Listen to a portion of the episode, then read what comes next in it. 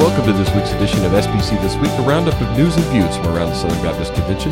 SBC This Week is hosted by Amy Whitfield and Jonathan Howe. Hey, Jonathan, how's it going this week? It is going well. It has been a very busy week. I'm kind of between SBC events. We had the executive committee, which we'll talk about later in the episode, here in town this week in Nashville.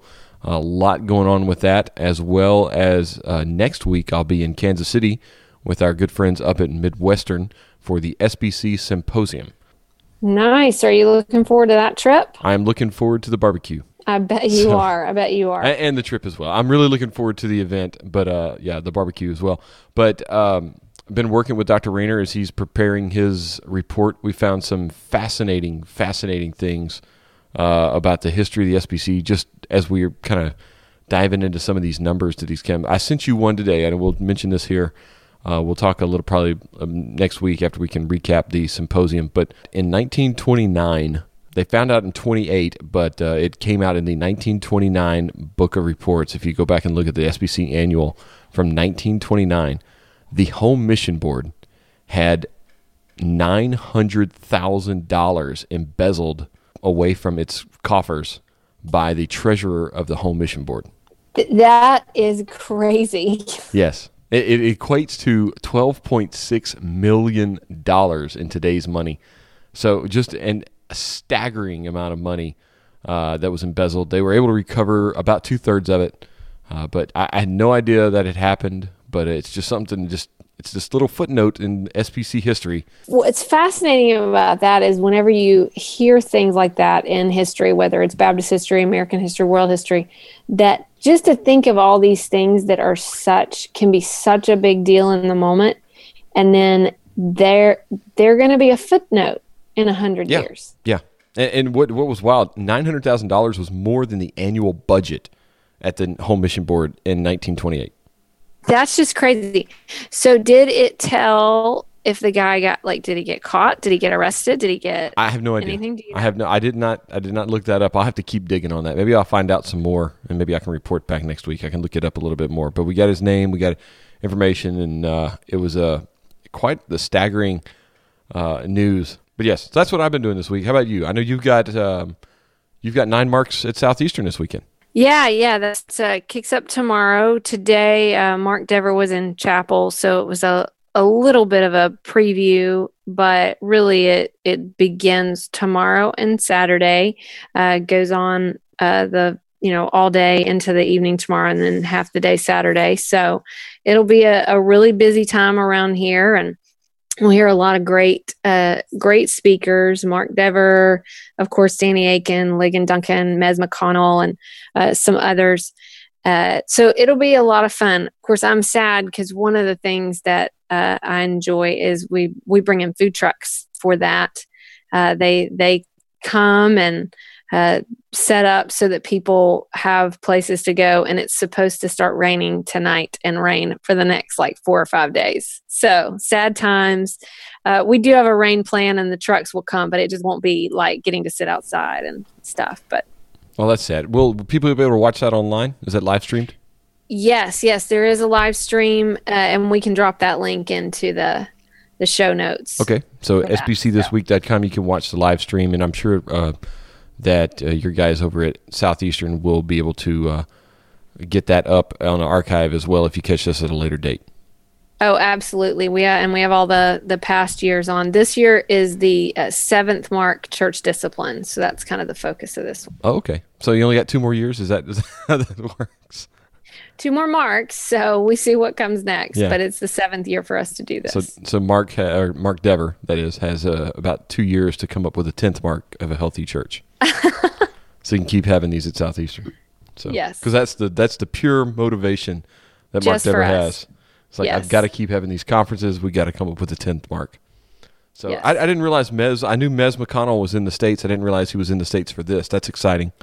Uh, Mez and I go back and forth on Twitter about uh, English Premier League football. So oh, fun. fun. Yeah. Well, I, I hear he's quite the character, so I'm yes. I'm looking forward to to hearing from him. Well, Amy, I'm looking forward to catching some of that live stream at Nine Marks at Southeastern. Uh, I encourage everybody if you have some time this weekend, some downtime between football games or whatever, check out the live streams from, from Southeastern. We'll have that link on the website. All right, now let's jump into the big news of the week, uh, other than the SBC Executive Committee meeting, and that's the major reorganization at Florida Baptist uh, Convention that reduces the number of employees statewide by 47% to 61 employees from the 115 that are currently employed in Florida. Yeah, this is this is huge.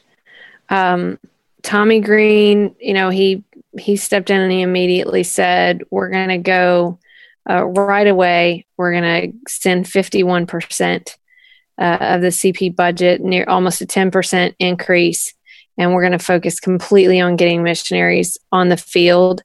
But you know that tough things have to happen for you to do that, and he hasn't really wasted any time in leading out on this and this is this is part of the result of that yeah because I, I, think it was right before the sbc annual meeting in june that we found out he was going to be the next executive director i mean it was right as we started this podcast in late may first part of june that that news broke and then you know right. three months 90 days 100 days we've already seen this major thing he's like hey we're going to do it we're going to do it now it's and time to do it. Yeah, there's no wasting time because, well, at, at, the same time, they're looking at budgets because that'll be approved in October, November for at the state annual meeting. I think their state annual meeting is around uh, November 10th or so.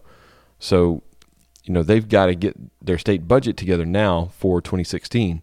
So, if, right. if you don't do the reorganization now, then you're budgeting for 2016, which is totally different. And he's said, you know, we're going to do it. So, kudos to Tommy Green again uh, leading leading quickly in Florida, and uh, it'll be yeah. interesting to see how this shapes up. They they reorganized everything as well, decentralized the staff, so a lot of moving parts in Florida right now. Right. And and I think it's important to remember, I mean, this is dealing with people and so I know this is not always an easy thing. And we can support it, we can know that it's the right thing and we can also recognize uh, that that it's it's really tough and so, you know, I admire Tommy Green that he's willing and able to do it. And I I trust that that Tommy Green is he's going to lead well throughout the whole process. And uh, so it'll it'll be interesting to see what happens next. Another follow up story: the Council for Christian Colleges and Universities uh, have had two more members resign, and actually, these are the two members who caused the first two members to resign their membership. Eastern Mennonite University and Goshen College have resigned their membership in the CCCU? It, has been a, a debate that's been going on. Obviously, Union had stepped away, and uh, Oklahoma Wesleyan, I believe, had stepped down as well. And so it was over these two Mennonite schools that were, they had these positions that they said if there were professors in same sex marriages, uh, that they they were permitted to continue to be there and uh, at at the school. So you know this huge reaction began with uh, Union University, and now as as they're trying to figure out what's next, this the council is debating this as expecting that more people might do the same thing. At some point, these two schools, Eastern Mennonite and Goshen, they said, We're going to step away. Uh, and they actually said in order to spare significant division. So that's you know that's what uh, what they they were trying to decide. I think if they should be moved these these schools should be moved to affiliate status, but that's off the table. They have voluntarily stepped away. Yeah, kind of just fell on their sword there, and uh, that issue is uh, kind of past for now. I'm sure this will not be the last time that the CCCU faces something like this. What will be interesting now is to see if Union and Oklahoma Wesleyan will rejoin. Some sad news, a couple of uh, deaths to report on this week.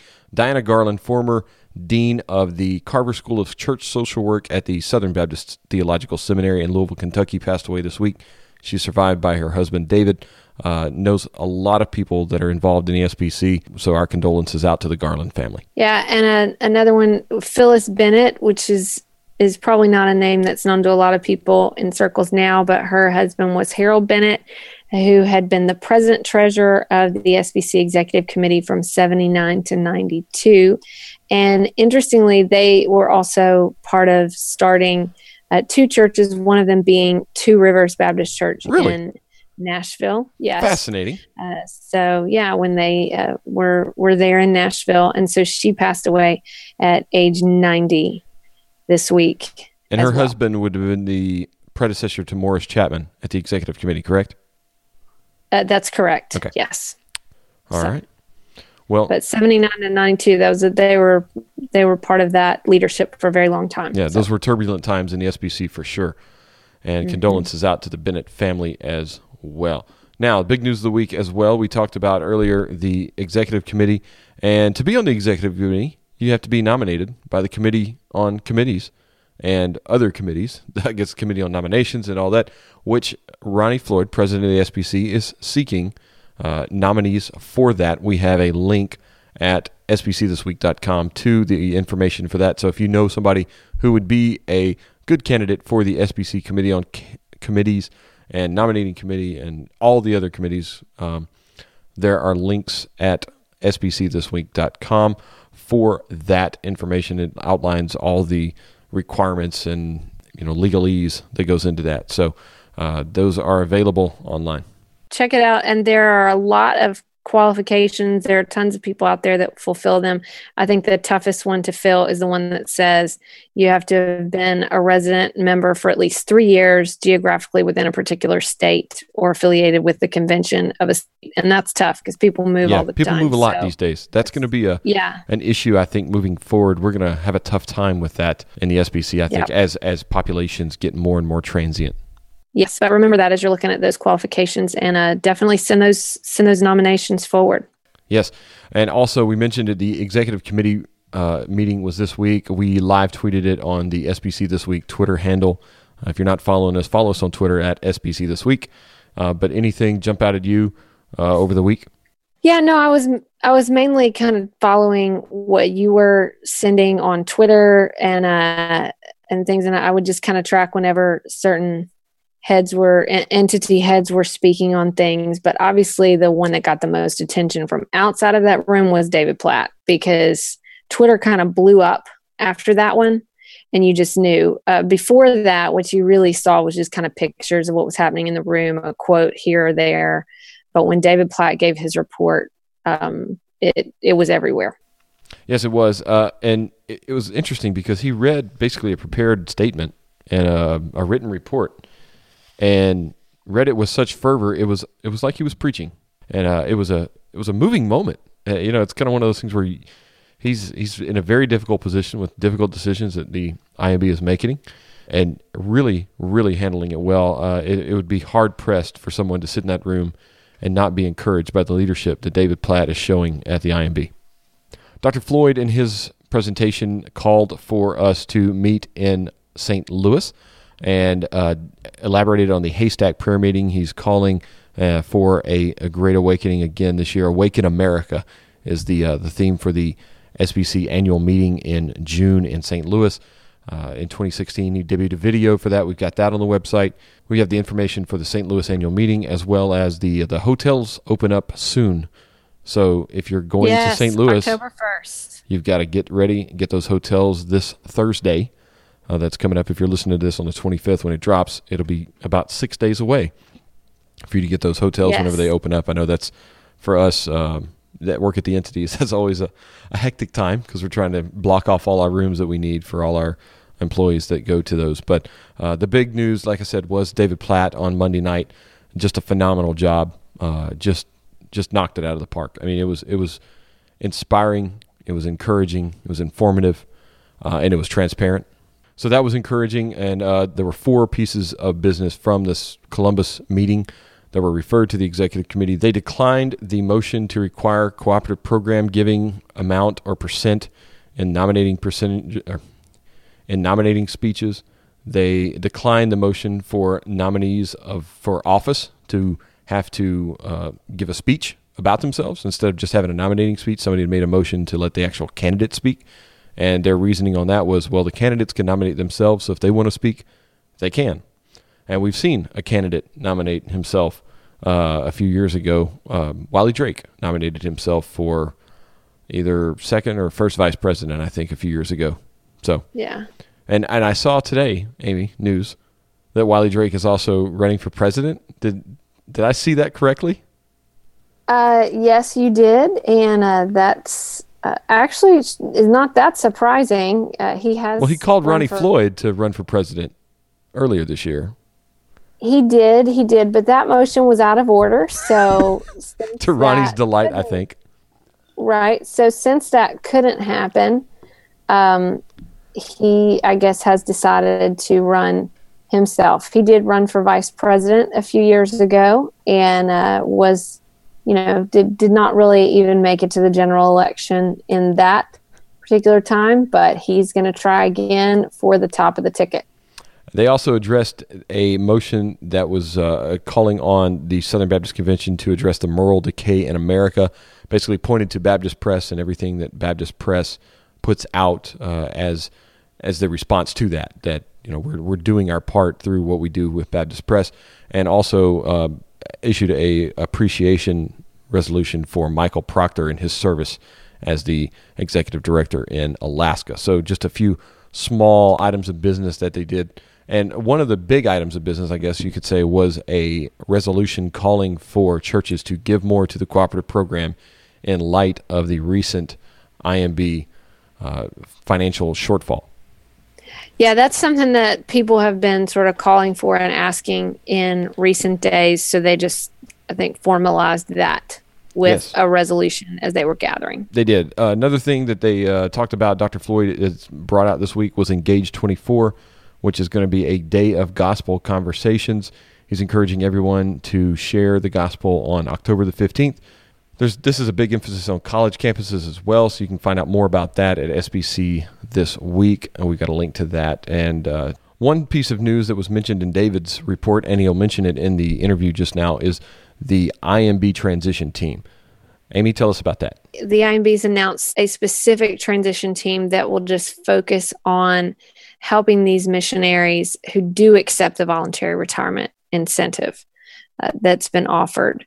And so it's really just focusing on what the practical needs are, helping uh, bridge the the um, the gap or build that connection between the missionaries on the field and the churches back here that will help them uh, get sort of reacclimated. They're obviously they you know they may have to sell homes. They you know they don't have homes over here necessarily. So a team has been appointed specifically to help this just to focus on practical stuff. Yes, and Clyde Meador is running that with the assistance of some IMB personnel. The WMU is also involved in that because they kind of have the database for housing, stateside housing. So WMU is working with them to uh, find those houses that may be available. And if you have information or have a, a house or jobs or anything like that, and get in touch with the transition team and help them out. So, as we mentioned previously, been looking forward to this. David Platt was our guest this week on SBC This Week. Today we're joined by Dr. David Platt, the president of the International Mission Board. This week we've had executive committee meetings here in Nashville. You've uh, talked a lot. You gave a report there the other night, and were able to explain some of the decisions that the IMB has made a little bit more. You're able to more fully explain a lot of the decisions. Uh, you know, press releases can only do so much a lot of times. Uh, but one of the things you talked about was the three reasons that y'all gave for not sending or not stopping the sending of missionaries. And could you uh, kind of go over that? Because that's been one of the, I think, one of the big questions is like, you know, why not a hiring freeze? Why not this? But you have great reasons for why not. Yeah, that has been one of the most common questions. So, why are we uh, reducing the number of missionaries that are on the field now, but not totally freezing the number of new missionaries? And, uh, the reasons are many. Uh, one, we really have wanted to make this a voluntary process uh, at this point. So we are asking all 5,250 people who are a part of the IMB right now to uh, go before the Lord and say, Lord, are you leading me to make a transition in light of some of the financial realities we're facing? And, uh, and to ask Him and to seek Him. And we've already made commitments for 2015, 2016. And so we didn't want to take that voluntary choice away from them as well. We really just, so we're giving them an opportunity, those who we've committed to, to say, uh, is, is Lord leading you to go for sure? And if, if so, just like we want people who believe the Lord is leading them to stay to stay, we want those who believe the Lord is leading them to go to, to go. Um, and we really believe that every type of missionary in the IMB is important. So, young and old, staff and support uh, is important. Uh, those who are leading out full time church planters uh, on the field are important. Seasoned missionaries, new missionaries, they're all important. There's not a type of person in the IMB that's not important. If we were to stop uh, sending new missionaries right now, or over the next year, two, three, and within three years, we would have no more journeymen, no more apprentices on the field. We would have cut our uh, our whole pipeline of missionaries, and then the effect of that on churches. I mean, we are fundamentally a missionary sending organization, which means the the more people we send, the more churches we're serving, and the less people we send, the less churches we're serving. If we were to cut that all together, it would sever our pipeline to churches and our relationship with churches. We're already sending far less than we did uh, 10 years ago. 10 years ago, we sent 383 people uh, in 2005 uh, full time um, and long term. Today, uh, it's about 125. So that's that's about two thirds less people today than we were a decade ago. So all that to say, we we want to not just continue to send even the small number we're sending now, but we want to think through with churches how we can send multitudes more in the days to come. Once we get that's part of the whole point is how can we get to a, a healthy financial place in the present in order to be able to go into a future where, Lord willing, multitudes of new missionaries uh, will be joining seasoned missionaries around the world for the spread of the gospel of the unreached. In the initial release, you mentioned that this was not a gospel drawdown uh, globally, and you know you're still sending people as well. But can you explain how the bringing people home, shoring up the finances, is not a gospel drawdown and actually is you know kind of preparing you to what you've called you know sending limitless missionaries in the future?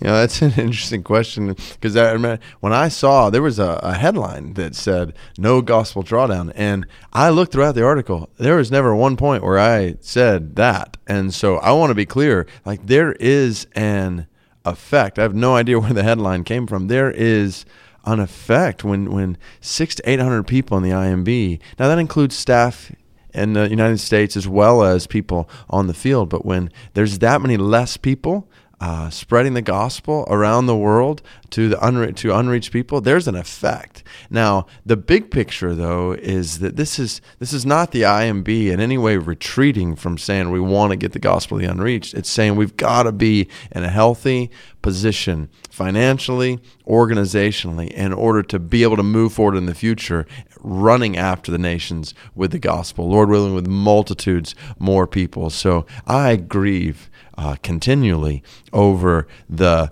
the the reality of people leaving the field uh, right now, uh, or and the effect of that on the spread of the gospel in places where there was a witness that six months from now there won't be the same witness. But I'm trusting and believing and praying that God's going to fill in that gap in all sorts of different ways. Lord willing, with nationals, national followers of Christ in many of those places who will take up the mantle of ministry and leadership in a way that maybe they'd not before, and then that in the days to come, once we get to a healthier financial place that He's going to send multitudes more into those places for the spread of the gospel. When we talk about missionaries, a lot of people have pictures in their head of the missionaries that they know that do a one certain type of missionary work or missions work overseas.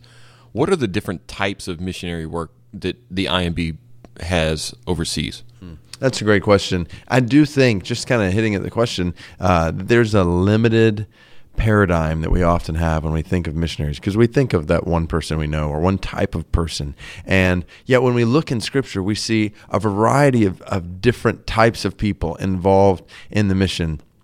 One of the things we're uh, walking through right now is just a, a, healthy understanding in the IMB of a missionary team where different people have different roles. You got Paul, for example, who's the lead church planter, who's leading in, with all the gifts that he's got and the ways that he is. But then he's surrounded by people who are traveling with him and are working with him for the spread of the gospel as they go. And I want us to see in the church and the IMB the different gifts that are needed in the body and the different roles that are involved on a missionary team in the spread of the gospel. So ultimately, a missionary team is all about making disciples and multiplying churches. We want to see disciples made. We want to gather them together in the churches, and we want uh, disciples living out the spread of the gospel through churches going after the nations. So we want that. That's what IMB is laser focused on seeing happen, making disciples and multiplying churches among unreached peoples and places. But we want to cultivate teams of people where different people are playing different roles in that task. Are there be any types of missions that would be more of a priority for the IMB that maybe haven't been in the past? I don't know about types of missions. I think the laser focus on making disciples and multiplying churches. I think maybe where uh, a big shift uh, is coming that we've got to think through as the church, not just the IMB, and but the IMB when it comes to unreached peoples, is how do we how do we leverage the God given opportunities that are available to us around the world for the spread of the gospel? What I mean by that is we have, again, this sometimes limited paradigm of a missionary that says, okay, that's somebody who leaves their job and moves to another place for the spread of the gospel, which is absolutely true, and the, the Lord leads many people to do that, and we'll continue to send people through the IMB who are doing exactly that and go deep in language and culture in different parts of the world and are freed up to be full time focused on church planting among unreached people. At the same time, uh, we've got a limited ability to send that type of person. That's part of the process we're walking through right now as the IMB because we have a, a a cap on our ability to send that type of person. And so we, we want to continue to send that type of person. We want that person to be surrounded by all sorts of other people who not just leave who may not just leave their job to go for the spread of the gospel but actually may leverage their job for the spread of the gospel so when i think type of missionary think yes the full-time church planter who's left his job but then also think the business professional or the doctor the teacher the engineer um, whatever domain it might be somebody using the arts or whatever it might be in different places in the world and the opportunities that we have to work around the world are limitless and so to take advantage of those opportunities and to go work alongside those who are doing full time church planting and together, again, on missionary teams, different roles, different responsibilities, but all saying we are working for the spread of the gospel to those who've never heard it. You, you mentioned the that there's different types of missionaries and you're wanting to send those different types. Is that a response mainly because of the, the changes in geopolitical nature of the world, the global church practices, cultural landscapes, how they have changed you know, we, we can't just send one type anymore. We've got to be multifaceted. Do we need to update our tactics and methodology as we, we do missions?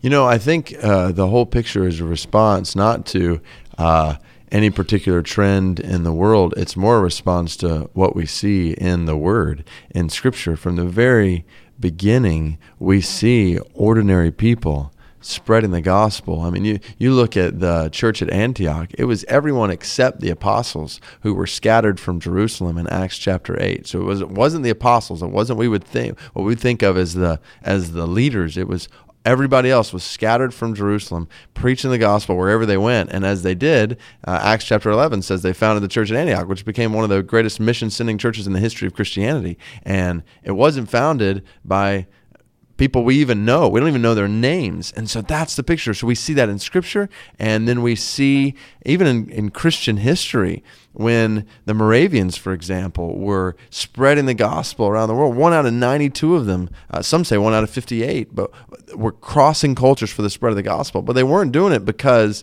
they were all fully supported, fully financed missionaries. It's because they were working in other cultures for the spread of the gospel. Some of them were even selling themselves into slavery. They would see a slave ship headed to this country, and they'd say, well, I'm going to become a slave in order to get the gospel to that country. And so, so, and that was before all the globalization of today's marketplace that we've seen now. And so, all the more so, yes, in light of trends toward urbanization and trends in globalization, but based on biblical precedent and patterns and the history of the church, we've got to be aggressive and intentional about leveraging every opportunity God has opened up in the world for the spread of the gospel to those who've never heard it. With being aggressive and being intentional, is is that one way to measure the effectiveness of a missionary? Like, how do you qualify a an effective missionary?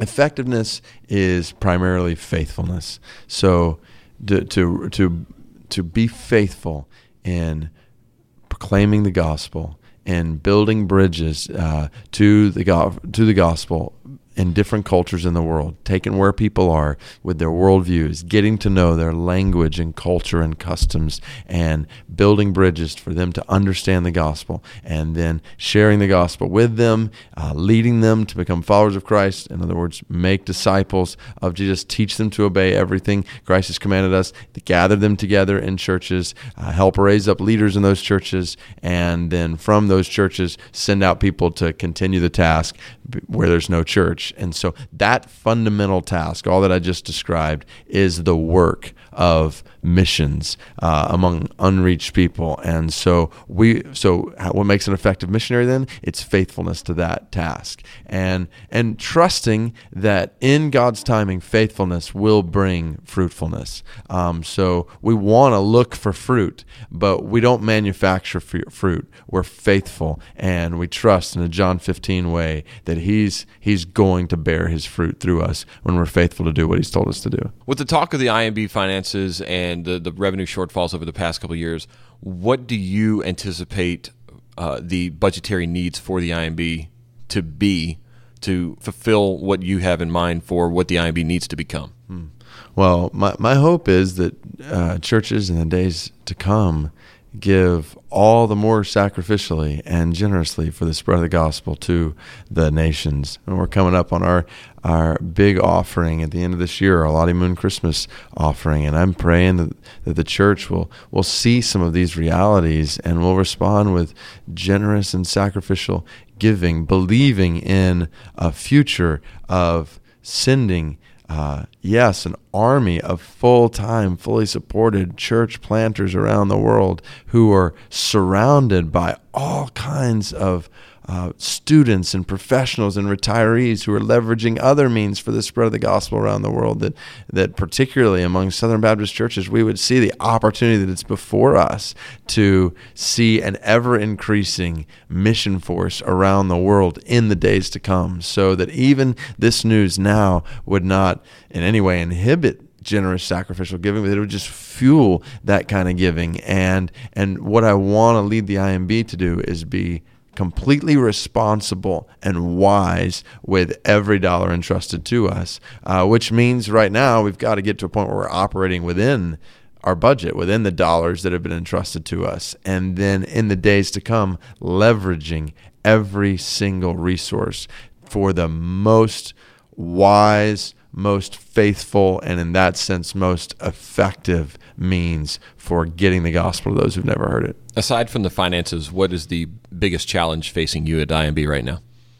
I think the biggest challenge, and it, it's certainly over and above finances. I mean, there is an adversary in the world who hates everything we are and everything we do in the IMB, and he is working to keep the gospel from getting to people who've never heard it. He's held them in blindness for generations and for centuries, and uh, he he doesn't want the gospel to get to them. And so, when you look at current events in the world and you see, well, I mean, my my perspective certainly changed when I stepped in this role and I realized that all the headlines I see in the news every morning of bombings here or attacks there or this war here or there, these are places where most of these places, we have our people from our churches who are serving there for the spread of the gospel. And so this is never going to be easy. It's never it's not going to be easy now and it's not going to be easy in the future. And so my hope is that in the IMB and and fundamentally in the heart of the churches that the IMB serves that there will be a resolute uh, aim and desire and commitment to do whatever it takes, even when it's not easy, to get the gospel to those who've never heard it. So, what what are the easy ways for churches to get involved right now? Fundamentally, uh, I ask churches to pray for the IMB. Pray for brothers and sisters across the IMB who are um, considering, is the Lord leading me to make uh, transitions? So just pray for wisdom for them um, and for the Spirit's leadership in all of this. Certainly pray for wisdom in me and other leaders as well. So, so pray, give. I, I do want to ask churches to give generously and sacrificially so that we can, we, so this need to pull down uh, our mission force we can be curbed and stopped and then we can reverse that and think through how to send more. And then in, in particular as some of our folks are, are coming off the field i'm so thankful for the way churches and state conventions and seminaries and others are, are thinking through creative ways to help with housing for them. For i mean these are people who have spent in many cases decades overseas and so now they're looking at transition back to the united states like where do i start? And we want to connect them with churches where they can serve for the spread of the gospel. So i, I mean that i mean that could be vocationally that could be in uh, church staff opportunities um, or could non-vocationally just working here. But these are brothers and sisters who are trained to uh, to spread the gospel across cultures. And you think about all the unreached peoples that are represented even here in the United States. I'm praying that God's going to redeploy uh, a force of people from uh, living in the nations to working for the spread of the gospel among the nations from here. And so, uh, if anybody, if any pastor or church leader, um, has and and then there's practical needs in all of that. There's needs for housing and uh, cars and and logistics and just helping people uh, get integrated back into life and ministry in the United States. So we've set up a whole transition team uh, that is helping make those connections between churches and missionaries. So if anybody has any connections along those lines or things that they would say, here's a way we could serve some missionaries um, who are coming uh, back to the United States, then transition team at imb.org is where I would point people to, and we're trying to make as many connections as possible along those lines. Yeah, we've got all the information for that at the website, uh, SBC this week. Uh, David, we appreciate you being here. Appreciate you taking the time to talk to us, and uh, blessings on everything in the future for the IMB. Thanks, Jonathan. Thanks, Jonathan and uh, Dr. Platt. That was a a great opportunity to just hear from him, uh, get some questions, and it was a great conversation. All right, some other news around the convention, just to kind of tying up some loose ends. This past week in Louisville, Kentucky, more than 400 people gathered for a symposium on biblical sexuality in the black church. It was held at Forest Baptist Church. Um, we mentioned more than 400 people in attendance, really talking about the sexual ethics in the African American church, something that we don't hear a lot about in the SBC as it relates specifically to the black church. Yes, and another conference that was also happening in Louisville uh, recently is the Fuller Center at Southern Seminary had a conference on uh, Christian persecution historically. So they uh, just brought people together. I know Nathan Finn was there, and uh, several other historians came to talk to talk about this. This was the ninth uh, conference, ninth annual conference that the Andrew Fuller Center for Baptist Studies has done. And finally, in the news items, the ERLC trustee meeting was about a week and a half ago. Uh, news came out uh, from that this week, and they bestowed the John Leland Religious Liberty Award on civil rights leader John Perkins.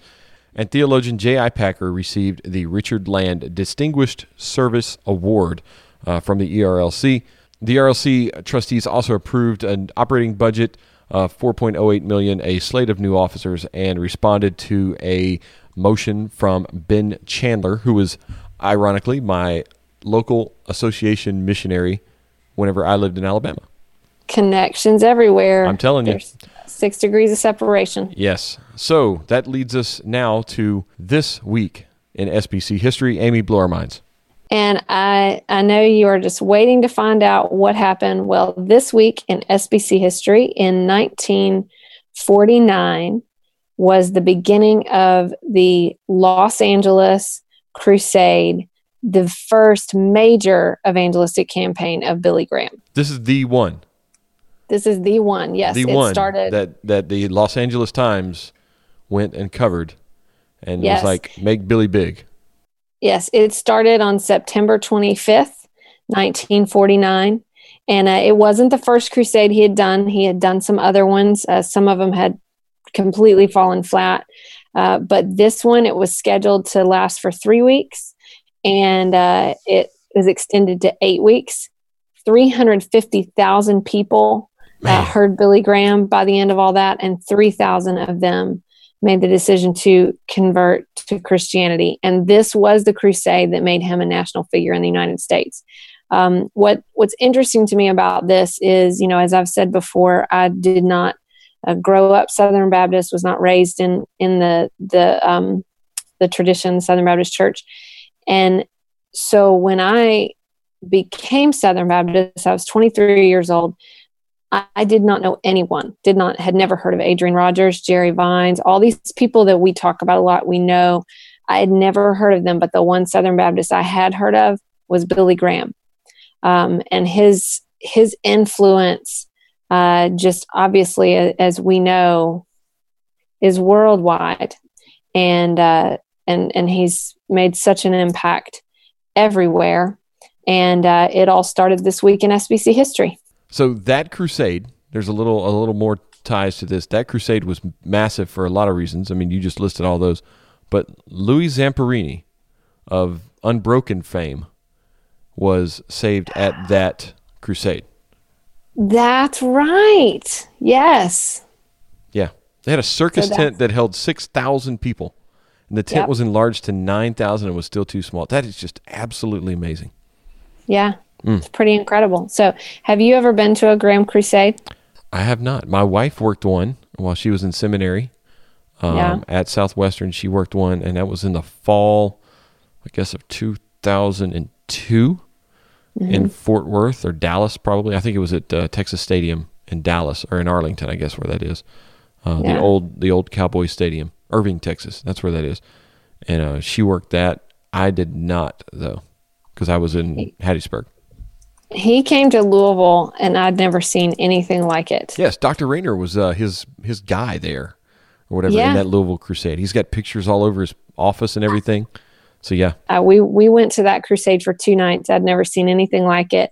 But the thing that actually stuck with me is uh, that my church uh, had a there was a gentleman that was uh, converted, gave his life to Christ at that crusade, and when they were counseling, the church they connected him with was ours, and he uh, he was a faithful member. Came and I loved talking to him, and I just he was kind of a face for me as I saw all those people walking forward. Uh, that that gentleman was a, a face for me of a, a person, a heart that was changed through that. So very cool. And that was 50 years, almost probably after 50 plus years after this Yeah, revival meeting in Los Angeles. one. So yep, it was. Wow. Well, fascinating stuff. Thanks, Amy, for that segment. Now, let's move on to resources of the week.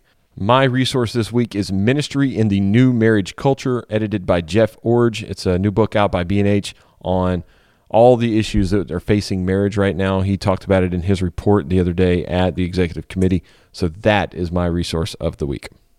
Nice. Uh, my resource of the week is a book by um, Sally Clarkson, who is out in Colorado and uh, does a lot of ministry to women, um, specifically in the areas of motherhood, but uh, really in uh, in other areas too. And she wrote a book called Own Your Life um, this year, and I just finished it and actually wrote a review of it at Southeastern's Women's Life blog this week. So um, uh, we're going to drop that link into SBC this week. It's it's really just there for uh, women who are balancing a lot of things in life and uh, great encouragement, kind of linking our identity to the gospel. I didn't know you were writing for the women's blog over there. That's very cool. Oh, I do every now and then. They reach out to uh, people who work, uh, those of us who work on campus, uh, faculty wives, things like that. Who So, runs that for y'all? Uh, Leslie Hildreth is kind of the main person who runs that in the Women's Life office. Very cool. Very cool. I, I do not know well. Leslie, but uh, maybe I'll meet her when I'm there in the spring. Maybe you will. All right. Well, that'll do it for this week's episode. I'm going to be at the SBC Symposium on the campus of Midwestern Baptist Theological Seminary. Looking forward to that next week. Amy, you'll be holding down the fort there in Wake Forest. Wake Forest, North Carolina. Absolutely. I think uh, we'll, we'll see how I am after the supposed to be about five days of rain here. So, tropical storm, I think, Really? Okay. uh, it, it is affecting us. So, All right. Well, if you will be at the symposium, look me up, say hello, Love to meet you. Uh, hit us up on Twitter at SBC This Week and on Facebook, and we will see you next week. See you next week.